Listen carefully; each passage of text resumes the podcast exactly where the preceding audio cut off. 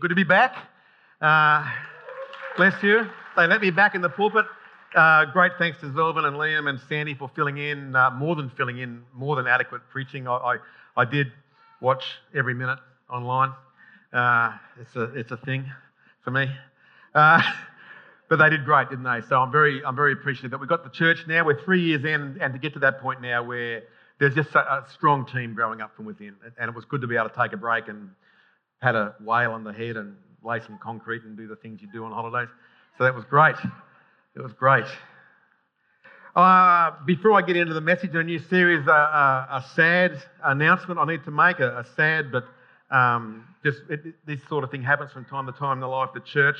But um, our much beloved kids pastor Louise is stepping off staff um, at some time soon. And uh, it's a real loss to us. Uh, we love Lou to absolute pieces, and she's been doing an incredibly great job uh, now for a couple of years. And um, but Louise loves face to face her, tank, she's extroverted. I, I, don't get extroverts, I don't understand it. Um, but she loves face to face. And uh, eight hours a day is not enough for her. And so with, um, with pastoral work, it's, it's, it's a lot of admin management legwork goes on behind the scenes for a small amount of face to face. And and so we've been working with her for a couple of years, and she's done so well. Uh, built a great team and doing well, but she just feels uh, it's time for her, uh, for her own health and well-being and, and career that she goes back into the school space so she can get that face-to-face time, but stay on team here with us um, as a volunteer. Um, but that means we're going to have a vacancy come up now with um, in kids ministry. So uh, on Wednesday, in the email that goes out, our, uh, now that I'm back on deck, uh, we'll have a position description and and uh, give the full detail of what that process will be. So we're really praying into that. Uh, it's um, I can't say it's taken me by surprise, but it is too sudden and and it's like a part of your heart leaving when someone like Lou comes off staff. We just uh, she's part of our family. So, um, so please, uh, she's announced it to her team today as well. We've been sitting on it for a few weeks. I've been working with her uh, in, in truth for a number of months over this. But give her a hug. Don't overwhelm her. It's going to be a hard day for her. She'll be smiling, but sort of uh, not inside. So, uh, so just give her a hug and say thanks. That'll be great. And there'll be more coming out on that through the week. All right, for the message today, um, I need to have, there is one real confession I must make. You know the story we, we did last year? We went through the whole of the Old Testament with the story. And I promised you that I was going to do the New Testament through the story and that I was going to start about now. And I've been working really hard. The story was basically, it's all scripture, but not all of scripture, a chronological work through the Bible.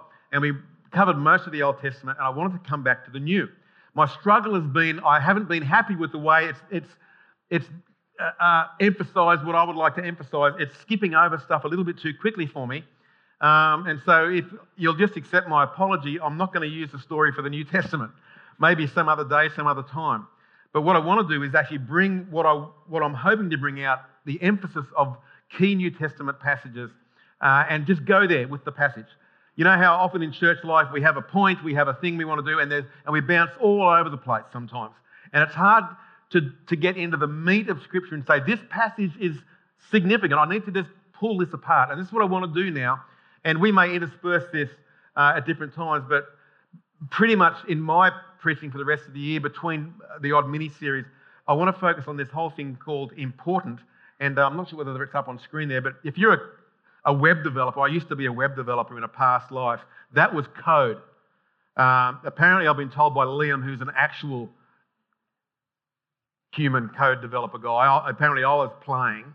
Um, in my code, that means when the exclamation mark important was there, that meant this truth is higher than the truth before or after it. In other words, not all, in code, not all truth is created equal.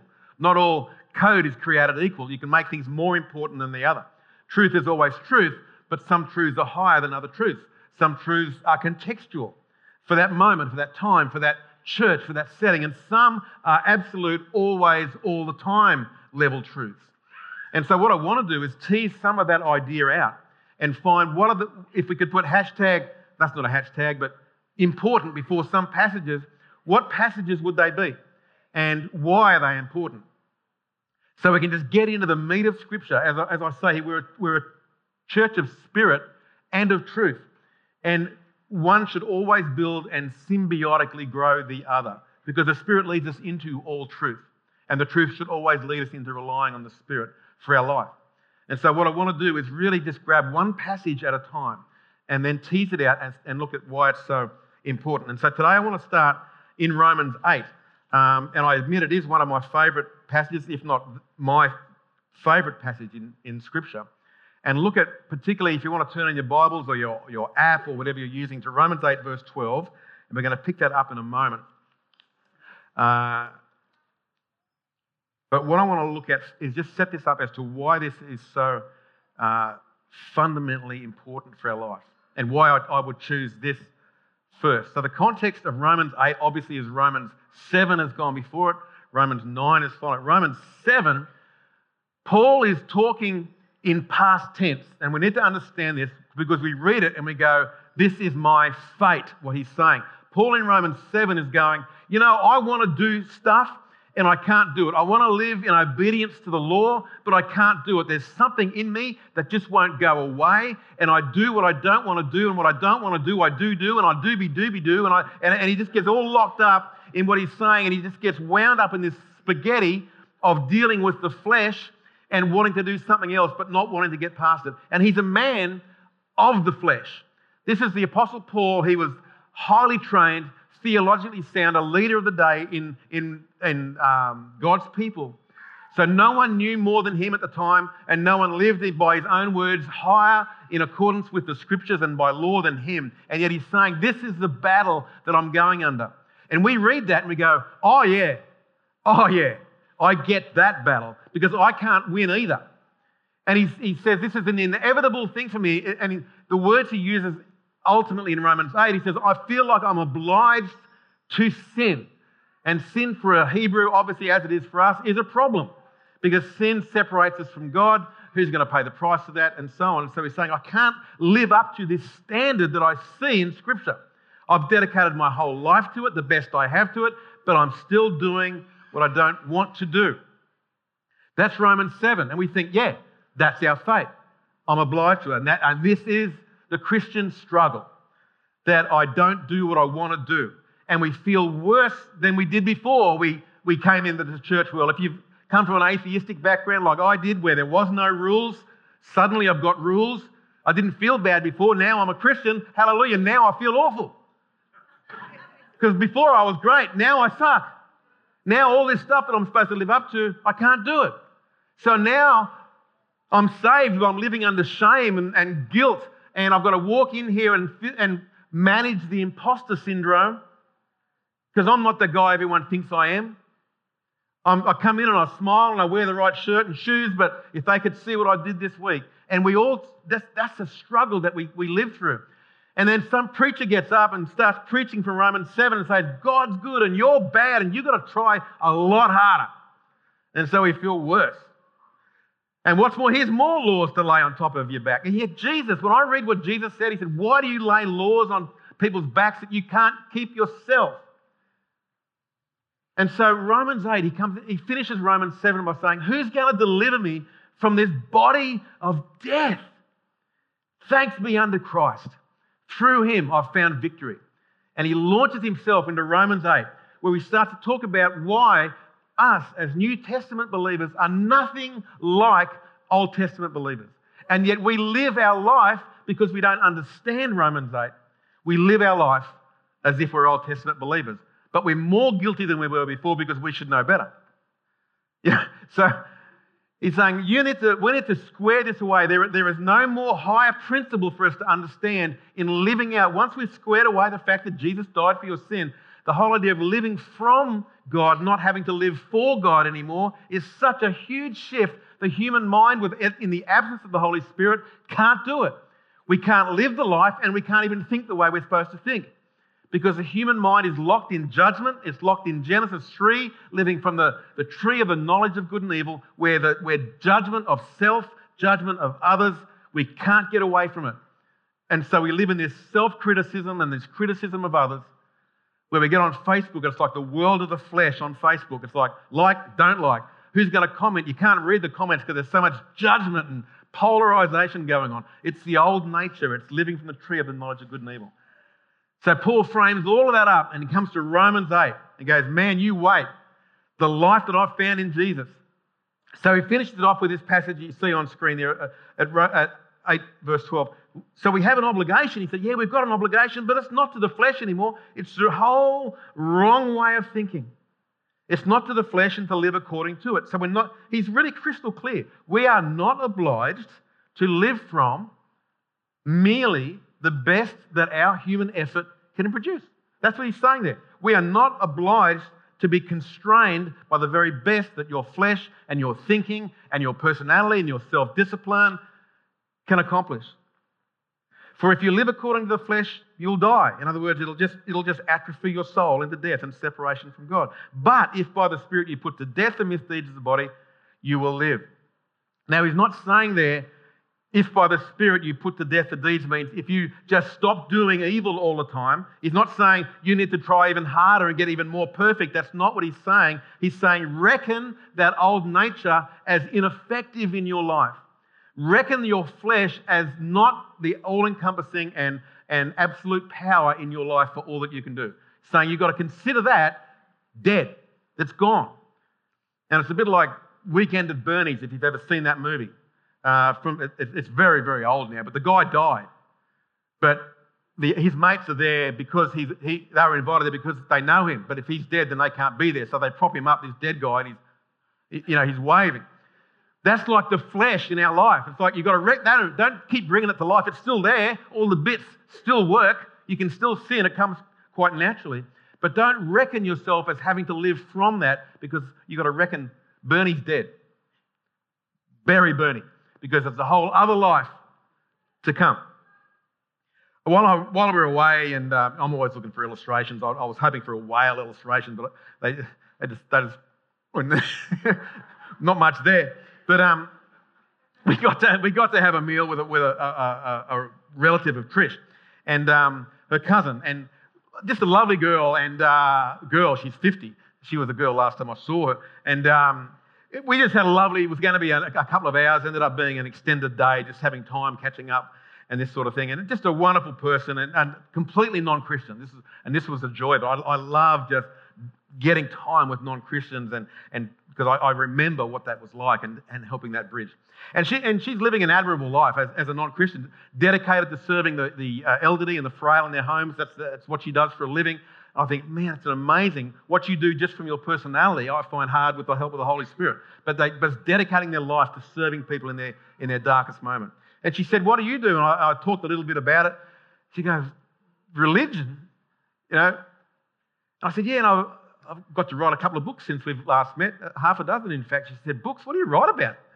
And uh, you try describing to a non believer what, what we do here week in, week out. Oh, I'm talking about how God sort of helps you and transforms and forms you. He makes a difference. All about grace. And she said, No, you're talking about self help there. This, that's, that's great. That's awesome what you're doing. You're helping people to live, to think better, aren't you? Because that's how I get better. I just, I think better. I, I do things better and I do my best. It's, it's all self help. And I'm sitting there going, Love you, but you've got no idea what you're talking about. and, I, and I wouldn't expect that you could. But this is the way people see religion because her closing statement from the conversation was, yeah, I'm quite, I'm quite happy with, with my religion. I, I think if, as long as you're good enough, you've heard this statement a million times, as long as you're good enough, you'll get to heaven one day. But do you find it fascinating, though, that the human soul, even an unredeemed human soul, still identifies that getting to heaven is somehow a result of performance? It just comes natural. We somehow, even though they, they don't connect any need that somehow I may not be performing. Who sets the line for that? Where's the absolute value? How am I going to pay the price for that? They know there's right and there's wrong, and if I'm right enough, I'll get to heaven. It's just a natural logic, and that's why all races have formed their own forms of religion because the human soul, Ecclesiastes 3, eternity is woven into the human spirit. We know that there is eternity. We're not just chimpanzees who tried harder. You know, you can't train someone to, into heaven. The, the Spirit of God is deposited in the human spirit. We're created to, to be working with God and living with God. And so, what Paul is saying here, and it was a great conversation, ended really well, but I just, I just, I was trying to get through to her the concept of grace, that the grace allows you to be greater than anything your own self can ever create. That grace is God giving you what you can't give yourself. Grace looks like forgiveness of sin that you could never give yourself. Grace looks like gifts of the Holy Spirit that let you do things you could never do in your own strength. Grace enables you to become what you could never become in your own strength. And it's a mind blowing concept for someone who has no idea about that. But what Paul gets to here is that a Christian is not defined by what they can do. He switches gears completely to such a fundamental shift in paradigm. He says they're defined by the reality of whose they are. It's not about what you can do, it's about who and whose you are. And he changes the whole conversation for the first time in Scripture from rules, that religion equals rules, to relationship, from action to identity. It's completely different. He's not saying you get saved so you can do better. So you, so you have no excuse now. It's actually nothing to do with any of that. Christian life is about relationship, not rules. And we need to be so clear and revisit this time and time again because the bias of our soul is going to keep leaning back to performance. So he goes on in verse 14, and here's the crux of it. For those who are led by the Spirit of God are the children of God.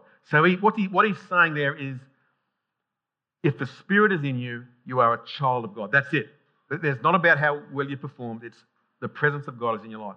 The Spirit you received does not make you slaves so that you live again in fear. Rather, the Spirit you received brought about your adoption to sonship. And I'm going to tease all this out in a moment. And by him we cry, and when he, that's not tears crying, that's cry out. Abba, Dad, Dad. I, I hope you've experienced a moment in your life where just from the core of your heart, even if it's in the privacy of your own home, just that raw crying out where you let the Spirit cry through you, Dad, it's good to be home. You'll never leave me. You'll never forsake me. You're as close as the air that I breathe. That's what he's talking about there. That's the normal, natural experience of Christian life. The Spirit Himself testifies with our spirit that we're God's children. Now, if we're His children, then we are heirs, heirs of God, co heirs of Christ, if indeed we share in His sufferings in order that we may share in His glory. So, why is this important? To separate accomplishments out from identity. Well, in the sin aspect, we can have that conversation about the rules. Uh, it goes, the conversation in our head stops from being, well, I can't stop sinning, to being saying, well, I'm a child of God. We're not, we're not defining ourselves by, oh, I'm that person who can't stop sinning. We're defining ourselves by saying, I'm a child of God. But let me, let me land this now in real life. Because I found this even when I was away, for, I've only been away three weeks, but it's my first break for a while. So I, I you, you, know, you, you begin to live in the backwash of doing nothing. It's like I got to the, I got to Monday and I get up, and Trish was still at work. She went to work. So this is what a holiday feels like. Hadn't planned anything, and you know, I'm just sitting at home. What do I do now? I'm not allowed to open the computer. Zelvin's going to rouse on me if I send an email or a text message. I couldn't help myself, he, and he did rouse on me.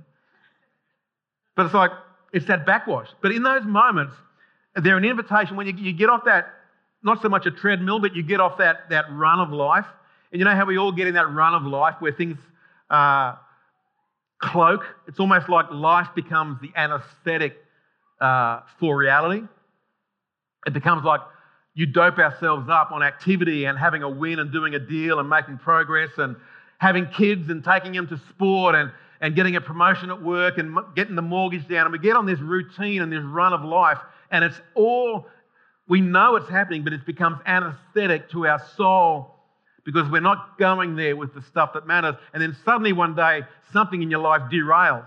Your relationship gets broken down. You lose your marriage. You lose your job, or that you're in a natural pause between projects, whatever it is. And suddenly you're just left with you.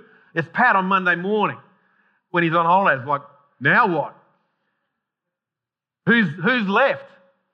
Who's left when all the action stops? Is there anyone home? And we start to we, we're confronted with the reality of who I really am or who we really are, and we can spend decades cloaking ourselves from this moment. But you fall into these seasons, and I'm not saying that my holiday was like this. I, have had a great break, thank you very much. But, but, but I know this sense between seasons or when things aren't going well, where you're without purpose and direction, you feel like like sometimes life is out of control. This long term plan that I've had has been derailed by someone or something else. Or relationships go, go south and you, you, you feel insecurity and, and fear and you start to question yourself. I'm hoping someone else has moments in their life where they're suddenly left with themselves and they get this dark echo of, oh, is that what's really there? Time to get busy again. Or you find yourself battling with depression or hopelessness in that backwash of busyness. And you just think, what's going on there? Because what's happened is you've been living a life of purpose, nothing at all wrong with purpose. You're living a life of, of momentum and mission.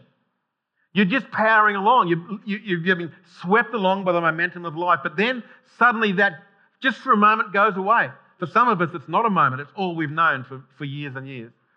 We long for purpose, we long for mission, something meaningful to do. And we're stuck in this loop all the time of revisiting this sort of stuff. How do I get out of this sadness, this, this depression, this knowledge of my own brokenness, and so on? And we realize that our activity cloaks the heart. Activity covers us from all this sort of stuff. And you, you've got to come to the point there where you're face to face with a life without purpose, a life without mission. And you go, I actually need something else now. And we realize that there was always supposed to be something underlying that mission, that purpose, that activity. There was always supposed to be meaning before mission. Because before and after the purpose seasons in your life, there has to be meaning. Because when all that goes, what are you left with? What's the echo left in our soul? And just glimpsing those moments is enough to bring you back to this and go, and you realize the core of what Paul's saying in Romans 8 is that life for you is not about how your performance. Life's not about motoring along primarily. That's cream. What it's more about is relationship and meaning. Where are you getting the depth of your soul from? Have you been in that? Have you been aquaplaning for so long above all this that when you when it stops, there's nothing left? Have you been so motoring along in your Christian life that you don't realize that it's not about all this sort of stuff? I've made that which is a privilege into that which is required, and I can't cope anymore unless it's there in my life. Or how do you cope with those times where you doubt yourself or you're insecure or you're depressed? What do you do with that then? Then you realize I need a deeper foundation, and somehow I've gotten away with that not being there. So our life can't be measured by the fruit of what we do, it's by the relationship. So these are good things. These are good moments. These echoes, this, this these times of where we're confronted with all that, these, these are an invitation into something new. So let's pull this text apart a little bit. I realise I'm going to struggle for time. I haven't talked for a while, sorry. Verse 14, he says, For those who are led by the Spirit of God are the children of God. Let's be really clear on this right now because if, depending on what translation you read, it'll, it'll intersperse children and son. Now, and it's both. Uh, there are two different words used in the Greek uh, in the same sentence. They seem to be interchangeable. Different translations will bring out different words, but they both have different meanings, and, they, and they're both, but they're both at the same time. That's why they change them around. What it's saying there is that those who are led by the Spirit are children of God. So there's two layers to this. It's a two-sided coin. One is that it's a familial term. It's saying you are you're a child. You're in a new family now. As good as your parents may or may not have been, it's irrelevant completely to actually who you are now. Take that heritage if it's good, but don't rely on it because the greater heritage is now upon your life. You are now imbued with the DNA, the fellowship, the character, and the capacity of God Himself. You are now a child of God. Who's your dad? Who's your daddy? Mate, I've got a friend in high places. He's don't muck with him. He's my dad. I've had the privilege of never calling anyone in my life dad except God. Didn't work out well in the beginning, but it's worked out pretty fine now. Dad. So it's a familial term, but it's a positional term. That's why the word son comes in. Son is not a, a, Uh, a term of gender, it's a term of position. It's saying you're a son, and a son is a qualifier. It's saying if you're a son in Scripture, it's meaning that you are qualified by the level of your maturity to take on the family business. Hence, Paul says, because you're a son, you're an heir.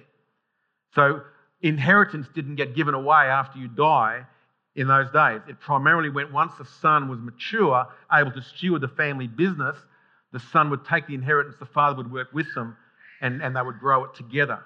And that's the dynamic of Christian life. So you're, you're adopted into this family, grafted in, so you're very, and not, you're not just bolted on to the family, you are woven into the family. He is your dad. You can't escape that now. Liam sent a great email out this week with some clips. I hope people have been reading them.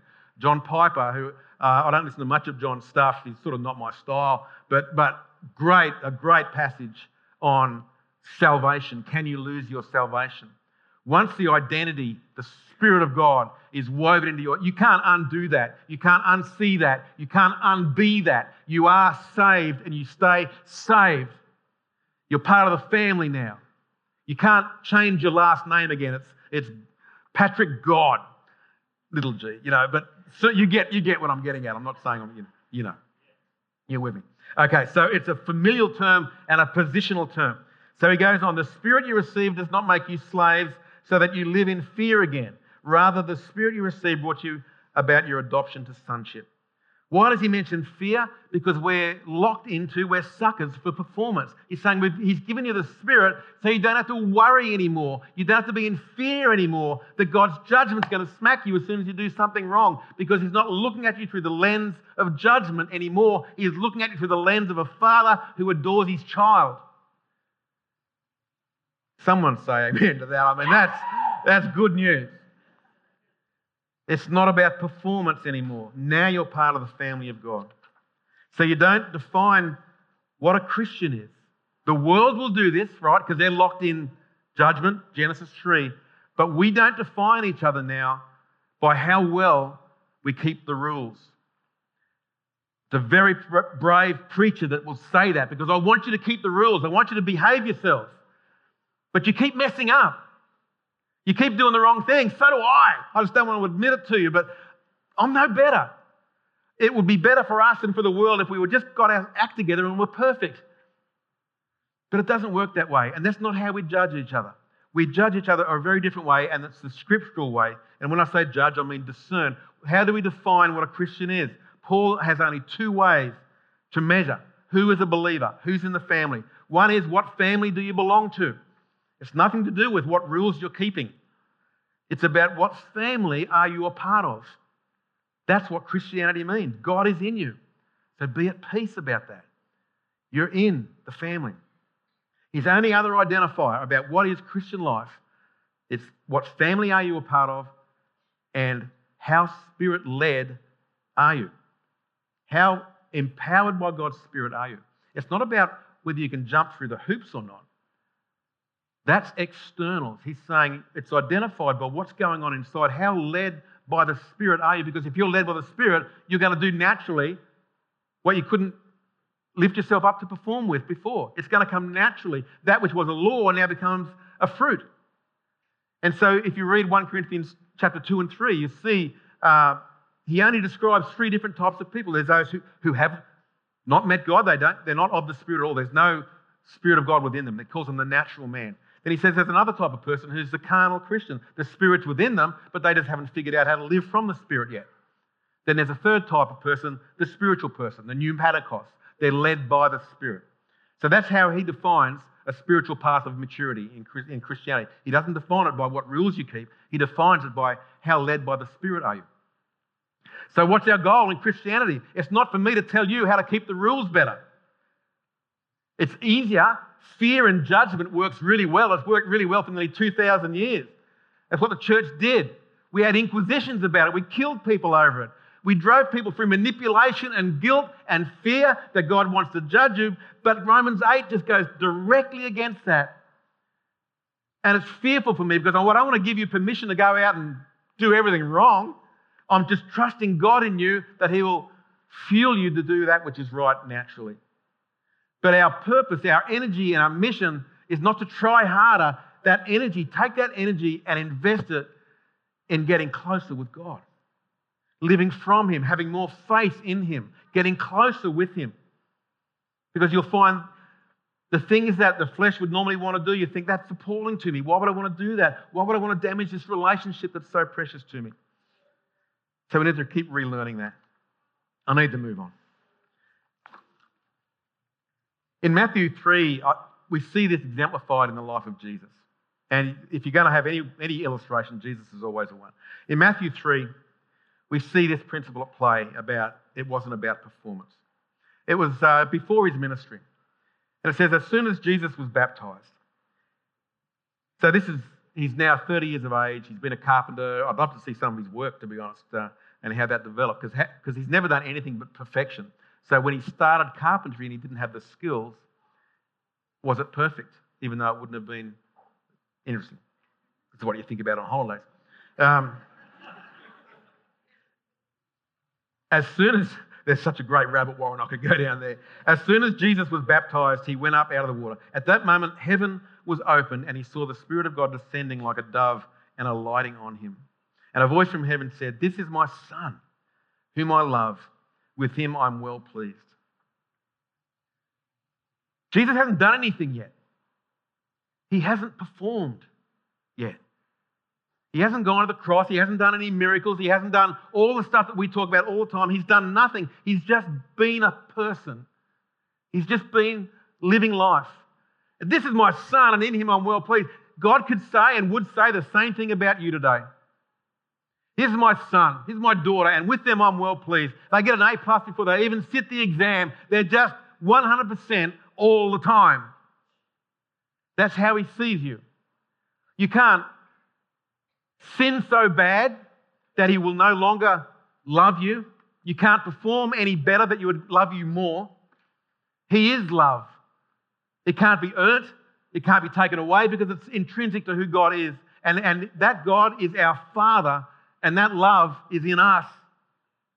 And the focus of our life is love. That's it.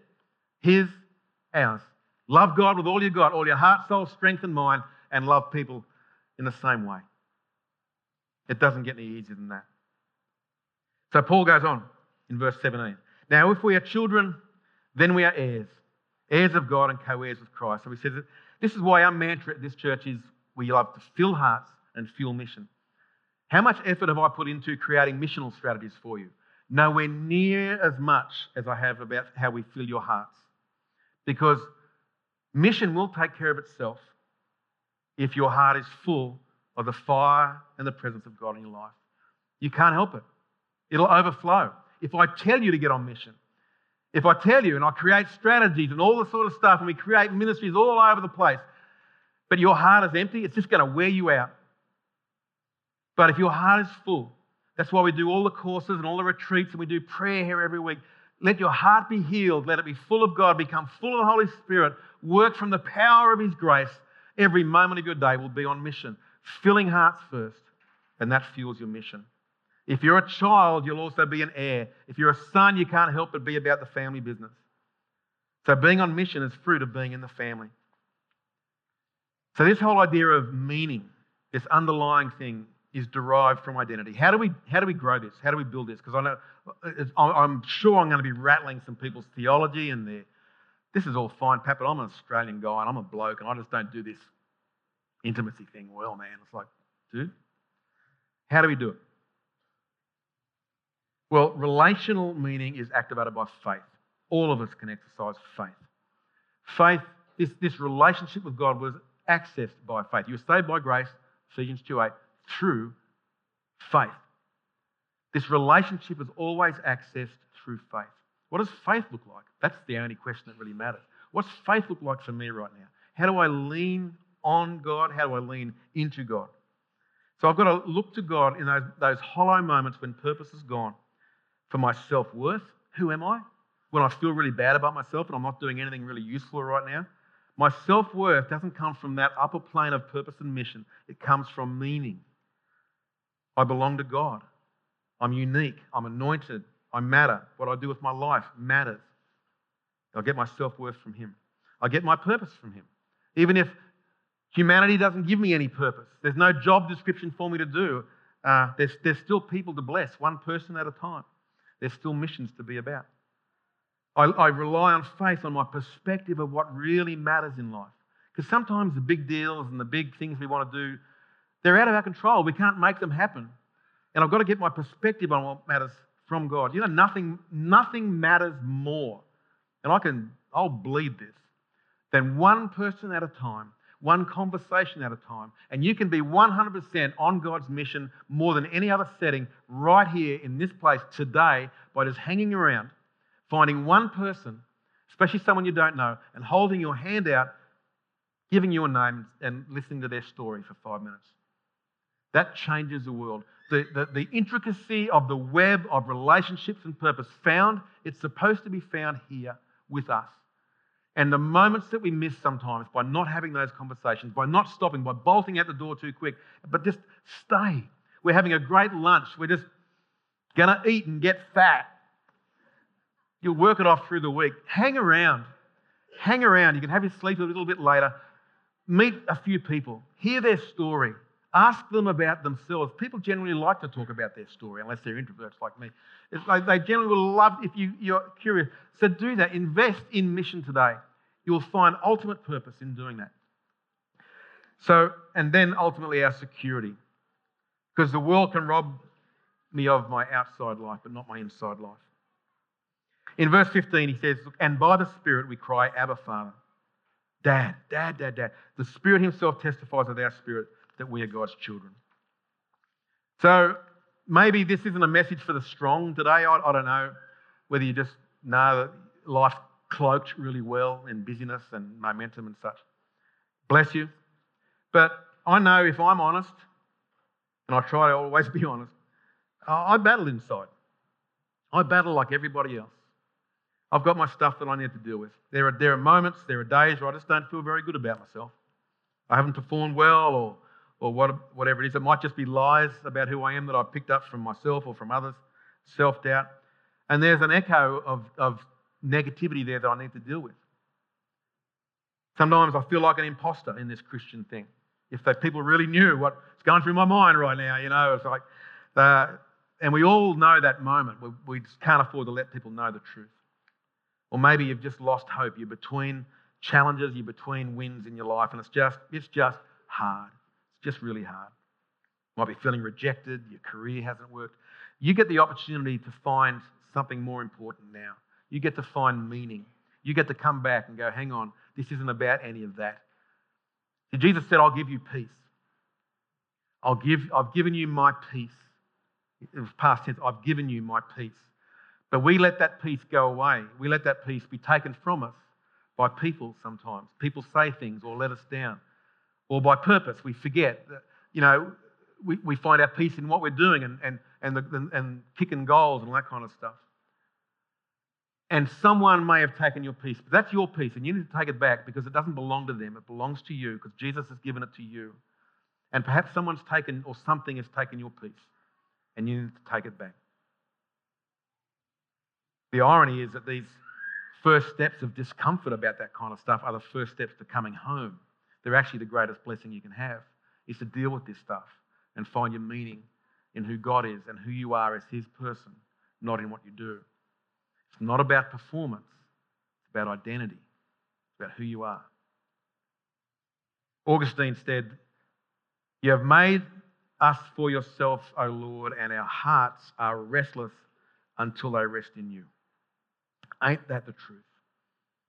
Eventually, the cloak is going to go, and it's just us. And our restless hearts need to just come home again, find our hope in who God is and who we are. Amen. Let's pray. Let's pray. I'll get the team to come on up. Let's just pray. Holy Spirit, we've talked about you, we've talked about all sorts of things today. But Lord, now we need a moment where we meet with you, we engage with you. Sometimes, Lord, I feel the Spirit is the most neglected person in the church. And yet we can't do anything without you. So, Lord, right now we lean, we choose to lean into you in our heart, in our way. Father, will you meet us right there? Holy Spirit, we just choose to rely on you rather than any person, uh, any purpose. We just want to rely on you for our security, for our self worth. And it's okay for us to have moments of a bad moment. I'm not talking about that, that's human. It's, that's actually required that we have a backswing. And we find ourselves in moments of negativity. But when it becomes a life of negativity, when it becomes a life of hopelessness, a life without meaning, then we need to change the way we think. As Romans 12:2 says, be transformed by the renewing of your mind. You need to change the way you think about who you are and what makes you significant. And so, Holy Spirit, I pray you would do what Paul prayed in Ephesians 3 that you would reveal how immense your love is, how high and how deep and how wide it is. That we would just know we can come home and be completely us, completely loved, and know that you don't want less of us, you want all of us. And so we give ourselves to you. And Lord, I pray for each heart here that you would bring resolution and bring them home. So that, Lord, we too could cry, Abba, Father, Dad, Dad, it's just good to be home. It's just good to be with you. Thank you that you never leave me. And I breathe in your presence. Lord, would you minister peace to people's hearts? And we lift off the obligation to the flesh. We lift off a performance mindset that judges who I am by how well I'm doing. Now we bless that we're fully loved before we've done a thing. Thank you, Father. In Jesus' name, amen.